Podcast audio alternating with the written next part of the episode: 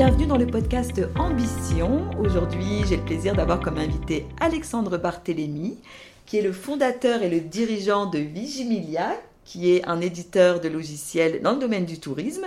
Bonjour Alexandre. Bonjour Lydia. Alexandre, je vous avais contacté au mois de septembre pendant le grand opening parce que euh, j'avais constaté que vous étiez un acteur économique impliqué sur le territoire. Vous étiez euh, ben voilà, très occupé par cet événement qui a, qui a réuni combien de personnes Rappelez-le-moi. Alors précisément 2189 personnes le temps d'une soirée. Voilà, vous allez nous parler des, coulisses tout à l'heure. Et euh, j'ai participé à cet événement, vraiment, j'ai passé un bon moment, surtout que ça nous a permis de, retrouver eh bien euh, l'ensemble de l'écosystème, en tout cas ben, dans un même lieu et pour une, pour une belle soirée.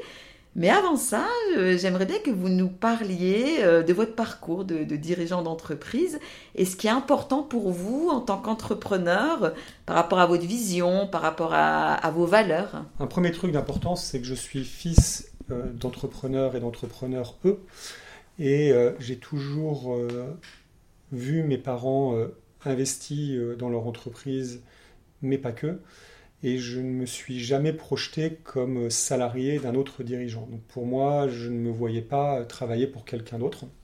J'aurais dû travailler, ma voie était tracée, j'aurais dû reprendre la société de mon père. Pour des raisons, euh, euh, ça ne s'est pas fait. Et, euh, en fait, j'ai été en tout et pour tout dans ma vie salarié huit mois pour un autre patron à la fin de mes études. Et en 2009, j'ai été parmi les premiers Français, le 4 janvier 2009, à monter une auto-entreprise qui m'a permis de faire euh, du conseil dans le tourisme pendant un certain temps. Puis on a découvert euh, une problématique autour de l'affichage des tarifs, du calcul des tarifs et de la concurrence dans le tourisme. Et on s'est dit en 2011, avec deux de mes associés, qu'il fallait monter euh, une structure. Et Digimilia est né en 2011. Et donc on fêtera nos 11 ans en mars 2022. D'accord, très bien. Et eh bien effectivement, c'est original puisque parfois on est entrepreneur parce qu'on reprend une entreprise familiale, parfois ça part euh, d'un besoin, et là en l'occurrence vous c'est un besoin. Euh, c'est vraiment intéressant.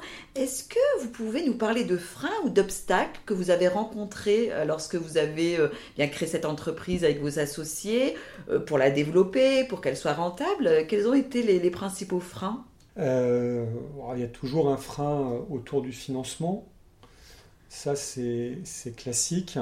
Nous, à l'époque, avec Vigimilia, on a fait le, projet de plutôt partir sur quelque chose de pas risqué, de prendre le moins de risques possible. On ne savait pas où on mettait les pieds, donc de sous-traiter, d'y aller step by step. Euh, et ça a été une erreur. Donc, euh, si potentiellement c'était à refaire, on le ferait différemment. Euh, Pourquoi c'est une erreur, Alexandre? Parce qu'on dépend d'un sous-traitant. Euh, et, donc on n'a pas forcément le même temps, le même, la même version temporelle. On n'est pas forcément aligné avec lui. On, lui veut être payé quand nous n'a pas encore été payé, mais les clients veulent être livrés pour nous payer. Donc il y a un moment où ça bloque, c'est mm. totalement compliqué. Après, euh, oui, sur le financement de l'innovation, où est-ce qu'on va? Mais ça, en France, on est très très bien aidé là-dessus, donc on ne peut pas se plaindre réellement. On est très très bien accompagné, que ce soit au niveau national ou régional. Euh, les freins, bah, un peu le recrutement et un peu le management, hein, euh, puisque euh, en fait, quand on monte une boîte, on part souvent seul. et en fait, on a beau avoir fait toutes les plus grandes écoles du monde, quand on arrive comme employeur, qu'on soit dirigeant, son propre dirigeant ou un dirigeant salarié pour notre patron, on ne sait pas manager une équipe. Et ça, c'est assez compliqué. Et ça, ça s'apprend sur le tard et ça s'apprend en faisant des erreurs. Manager l'humain, c'est difficile. Manager l'humain est extrêmement difficile. Je trouve aussi, oui. Et euh, comme tous les humains sont différents, il n'y a pas de méthode qui existe. Tout doit s'adapter. Et je le répète très souvent, quand on est dirigeant d'entreprise, on est seul. Et euh, on va avoir des amis qui vont dire oui, tu devrais faire ceci, tu dois faire cela, mais ils n'ont pas la, l'entièreté de la problématique et ce ne sont pas vous. Donc euh, ils n'ont pas euh, euh, votre envie, ils ne connaissent pas comment ça se passe, ce que vous aimeriez faire à vos équipes, etc. etc. Donc il y a des bonnes idées de temps en temps et de temps en temps il des moins bonnes et malgré ça on est souvent perdu. Et d'ailleurs d'où mon intégration au CJD en 2019. D'accord, justement, euh, par rapport au CJD, j'aimerais bien que vous nous en parliez. Euh, quelle est la raison pour laquelle vous l'avez intégré? Qu'est-ce que ça vous apporte à vous? Et qu'est-ce que vous apportez euh, au sein du, CJD, Alexandre? Le CJD, c'est le Centre des jeunes dirigeants. C'est un mouvement national qui va fêter ses 84 ans en 2022. La section de Marseille est aussi une des plus anciennes de France, puisque nous, on va fêter nos 83 ans en 2022. Au niveau national, on réunit euh, à peu près 5000 dirigeants euh, et à Marseille, euh, à peu près 70. Nous sommes des dirigeants de tous les secteurs, de toute entreprise de toutes les tailles. Et justement, on part de ce principe que on doit lutter contre la solitude du dirigeant. Et cette solitude du dirigeant, on, on va lutter par différentes formes. La première, c'est l'éveil des consciences. Donc on a régulièrement des rencontres avec euh, des spécialistes de tel ou tel sujet, ou des entrepreneurs qui ont réussi, ou des, euh, gens du territoire. Euh, par exemple, le 13 décembre, nous avons reçu Romain Sombré, le patron d'MCES, qui propose du e-sport donc il y a une équipe de e-sport, mais qui a aussi plein d'applications sociales autour du e-sport. J'en ai entendu beaucoup parler ces derniers temps. le, le, e le, 31 janvier, normalement, nous recevrons le préfet de région, M. Christophe Mirmand. Euh, et en parallèle de ces déjeuners du lundi qu'on organise, on a aussi donc des plénières. Par exemple, fin octobre, nous avons reçu Thomas Samut, qui est l'ancien coach mental du Cercle des nageurs. Waouh, quelle chance Il a aussi coaché euh, pas mal de sportifs, euh, de footballeurs et autres, et qui est venu nous faire toute une conférence sur comment atteindre euh, la performance par le bien-être. D'accord. Puisque, c'est le premier pilier, l'éveil des consciences. Deuxième, deuxième élément pour se former au CJD, c'est la formation, ce qu'elle veut dire. Et donc nous avons régulièrement des formations avec des grands pontes qui viennent nous donner des, des cours sur le développement personnel, sur la finance, sur le marketing, sur plein de choses, et sur le management euh, pour, pour pouvoir évoluer. Euh, Ce sont des réelles opportunités pour les dirigeants d'entreprise. Là, hein. totalement. Et tout ça avec un axe euh, très fort qui est de remettre l'économie au service de l'homme. Donc nous ne voulons pas être des dirigeants d'entreprise méprisants, omniprésents. voilà, l'idée c'est vraiment de, de remettre l'économie au service de l'homme euh, de dire que la richesse d'entreprise est faite par les salariés et par le dirigeant et que l'un sans ne peuvent pas fonctionner ensemble. D'accord, c'est très intéressant. Euh, ce que je voulais vous demander, c'est euh, des dirigeants qui, se retrouvent finalement et qui vont exposer une problématique, ça veut dire que il y a un climat de confiance, ça veut dire que je suis à l'aise, c'est je peux exposer mon problème? Alors, il y a plusieurs valeurs au CJD et notamment une qui va être autour de la confidentialité. Donc, tout ce qui se passe au CJD reste très souvent au CJD. Nous avons par exemple un outil qu'on appelle le GAD, qui est le groupe d'appui à la décision. Euh, le GAD, vous êtes un JD, donc un membre de l'association, vous avez n'importe quelle problématique, positive comme négative. Euh, je suis prêt à déposer le bilan comme euh, on me propose de racheter une boîte. Je me mhm. pose des questions, je ne sais pas où je vais. Je demande à réunir un GAD et sous 48 heures, on va réunir 4-5 JD et on va faire une séance et on va travailler ensemble. L'idée n'étant pas de vous donner des conseils, mais de vous amener à réfléchir sur vous-même. C'est un peu du coaching, en disant tu devrais penser à ça, ou regarde ceci, ou interroge-toi sur cela. Est-ce que tu penses que? Et l'idée est de vous amener sur le bon chemin et après de vous suivre sur la décision que vous allez prendre. Donc euh, c'est ça, mais c'est aussi des commissions de travail. Cette année, on, fait, tous les, euh, on a aussi donc des sessions de travail. Le, tous les ans, on choisit une thématique par exemple, personnellement, j'ai pris tout ce qui est autour de l'intelligence collective. donc, une fois par mois, on se réunit, on est un groupe d'une dizaine de JD, et on apprend des méthodes d'intelligence collective pour ensuite les appliquer dans nos entreprises, ou les appliquer dans nos associations, ou dans notre vie générale, pour euh, mieux avancer. Il y a d'autres commissions sur euh, le bien-être du dirigeant, le bien-être de l'entreprise, l'entreprise à mission.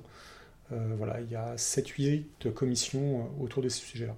Alexandre, lorsqu'on est dirigeant d'entreprise, notre temps, euh, il est précieux et on n'en a souvent pas beaucoup. On a la tête dans le guidon. Euh, c'est une implication hein, d'être au, CJD. Ça veut dire que ce sont des dirigeants qui vont donner du temps. Euh, c'est des gens qui donnent du temps pour, pour le groupe, mais aussi pour eux. Parce qu'au CJD, on vient donner tout comme on vient prendre, comme dans toute association. C'est des associations où ça s'oublie, mais au CJD, c'est fort. Et au CJD, c'est surtout quelque chose sur lequel on compte et on tient. Ce n'est pas un réseau de business c'est que si vous venez avec vos cartes de visite, on vous fera très vite comprendre que c'est pas le bon endroit. On n'a pas interdiction de faire du business entre nous. Rien ne nous en empêche. Mais on ne vient pas pour ça. C'est secondaire en fait. C'est secondaire. Après, on va tisser des liens d'amitié, on va tisser des liens de proximité avec les autres JD.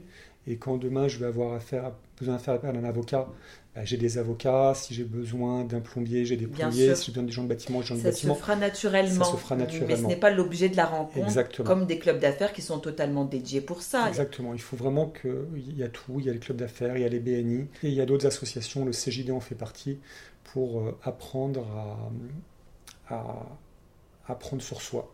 Justement, ça me permet d'évoquer sans transition une association dans laquelle vous vous impliquez aussi, euh, qui est Made in Soft, qui est une association euh, de dirigeants d'entreprises qui sont impliqués dans la transformation numérique. Est-ce que vous pouvez nous parler de, votre rôle et là aussi, qu'est-ce que ça vous apporte? Qu'est-ce que vous apportez à l'association qui d'ailleurs euh, a organisé le grand opening cette année?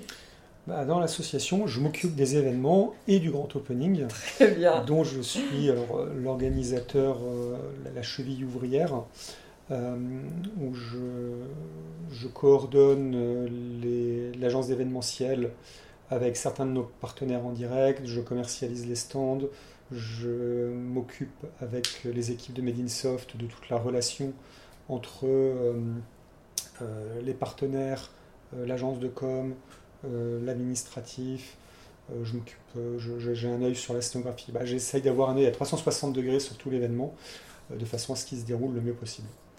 D'accord. Et en fait, je me rends compte que vous vous impliquez beaucoup au, niveau local. C'est quoi qui est le plus important pour vous Je dirais de, de, mener toutes ces actions. En fait, c'est quoi votre motivation? Qu'est-ce qui vous anime dans ça? Alors certainement pas le commercial parce que dans ma société, euh, c'est une société qui développe des choses très très spécifiques. Donc en fait, dans ces réseaux-là, j'ai rien à vendre. J'ai jamais fait un euro de business, que ce soit ni avec le CJD ni avec Medinsoft, puisque j'ai rien à vendre euh, à ces réseaux. C'est un produit trop spécifique, ce que je commercialise. Euh, je viens y trouver une sorte d'épanouissement, un changement d'idée. J'ai l'habitude de dire que ce sont mes bulles d'oxygène. Euh, ce sont mes bulles d'oxygène puisque je, change, je change de braquet. Euh, je fais des choses totalement différentes de mon, métier habituel euh, et, ça me permet de me, ressourcer en faisant ces choses différentes. J'y trouve aussi un réseau, des amis. Alors un réseau, pas un réseau business, parce que je disais, je le répète, j'ai rien à vendre, mais je vais y trouver potentiellement des fournisseurs et puis je vais y trouver aussi des aides, parce que si je fais pas du, si je fais pas du, business en direct, euh, avoir du réseau, ça peut ouvrir certaines portes pour euh, rentrer euh, sur d'autres d'autres sujets, pour connaître les bonnes subventions à obtenir, les bonnes aides de l'État, etc. D'accord Alexandre, vous pouvez nous dire un peu comment fonctionne Made in Soft, comment vous vous êtes organisé, qu'est-ce que vous apportez? Alors, Made in Soft, c'est principalement euh, deux pôles. Un pôle événement dont je m'occupe, avec une dizaine d'événements par an, qui sont donc des événements de grande qualité comme le Grand Opening et beaucoup de monde, mais aussi des événements plus petits. On a fait il y a quelques semaines une plénière autour de la e-santé, euh, où on a euh, été reçu par l'APHM, qui nous a ouvert son siège social, qui est dans une ancienne prison derrière la Conception, et on a reçu François Crémieux, le nouveau DG de la PHM depuis quelques mois, ainsi que euh, le directeur des services numériques de la PHM qui a venu nous faire une présentation des enjeux, euh, des enjeux numériques de la PHM. Et le deuxième axe de développement de Medinsoft, hein, ce sont des commissions où euh, j'aime bien dire que les gens viennent partager du jus de cerveau sur des problématiques très précises, que ce soit des problématiques techniques comme euh, la blockchain, comme la data, comme le droit dans la tech, comme euh, le, management euh, et l'humain, ou des problématiques plus de filières comme le tourisme, comme la e-santé, comme l'industrie 4.0, etc. Alexandre, j'aimerais bien que, que l'on évoque vos, vos réussites. Est-ce que vous pouvez nous parler peut-être de votre plus belle réussite? C'est une question relativement complexe, mais si on avait... je vais en choisir deux si je peux. Oui, je vais en choisir deux. La première, c'est d'avoir euh, des clients euh, satisfaits. Et ça, ça vient aussi de mon équipe, dont je suis satisfait. Donc, c'est super sympa. la deuxième, on en a parlé, c'est le grand opening. Puisque euh, tous les ans, on a plusieurs centaines de personnes en plus qui viennent. Tous les ans, on a des lieux toujours plus magnifiques. Et, et ça, c'est une belle réussite pour moi, puisque c'est une implication quasiment au quotidien pendant plusieurs mois avec toute l'équipe de Made in Soft. Et cette année notamment, euh, je crois que nous n'avons eu que des éléments positifs. Donc, euh, en tout cas, euh, moi j'ai trouvé que c'était. Pour moi, c'est une réussite. J'ai pas de points négatifs qui me sont remontés. Alors moi j'ai assisté à, au grand opening et effectivement je trouvais que c'était une belle réussite et que c'était un beau grand événement. En tout cas, euh, c'est bravo parce que c'est pas c'est pas simple de pouvoir réunir autant de bah, d'acteurs, de, partenaires et dans un aussi beau lieu, bien animé, avec euh, aussi un spectacle. Je ne sais plus comment ça s'appelle. Euh... Danseurs verticaux. Voilà, tout à fait. En tout cas, moi, la compagnie des passagers. Ah, la compagnie des passagers. En tout cas, euh, moi, j'ai passé vraiment une bonne soirée. Et puis, comme ça faisait un petit moment qu'on s'était pas tous retrouvés, je trouvais ça chouette. C'était vraiment vraiment sympa. Pour finir, euh, Alexandre, vous parliez tout à l'heure euh, votre plus belle réussite par rapport euh, à, votre équipe. J'aimerais bien vous demander, vous en tant que, dirigeant d'entreprise, en tant qu'entrepreneur, qu'est-ce qui est important pour vous comme valeur? Et notamment ben, vis-à-vis de votre équipe, vis-à-vis de votre entreprise, de vos clients, qu'est-ce qui est vraiment le plus important pour vous? L'éthique. L'éthique Vous pouvez nous en parler? Oui, tout à fait. Je pense que un métier se fait bien quand on a une, éthique, quand on sait où on va, euh, quand on respecte les autres, euh, quand on n'a pas les dents trop acérées, euh, et de se dire que si on respecte l'autre, on sera respecté. Et en termes de caractéristiques, de, de qualités qu'un entrepreneur doit avoir pour réussir, ce serait quoi selon vous? Moi, je, le conseil que j'ai, c'est de ne rien s'interdire et de travailler, euh, de, de saisir euh, les opportunités. Savoir où on peut aller est aussi important, il ne faut pas toutes les saisir, sinon on se retrouve vite noyé. Mais euh, être conscient de ses capacités et saisir les opportunités. Oui, je vous rejoins là-dessus, effectivement, parce que des opportunités, il y en a des multiples. Je pense qu'il faut prendre le temps aussi ben, d'analyser les opportunités et de voir si déjà ça correspond et est-ce que c'est en phase avec nous. Je vous parlais tout à l'heure de valeurs. Typiquement, euh, voilà, euh, mettre en place un partenariat ou collaborer avec des personnes avec lesquelles vous ne partagez pas de valeurs, ben, ça ne fonctionnera pas. Ça n'a pas fonctionné dans ma vie professionnelle. Voilà, et vous ne serez pas aligné et, puis ça va pas, ça va pas aller dans le bon sens. En tout cas, euh, je vous remercie beaucoup Alexandre. J'ai beaucoup apprécié notre, notre interview, notre échange. C'était passionnant et surtout c'était authentique. Je vous remercie. Merci bien.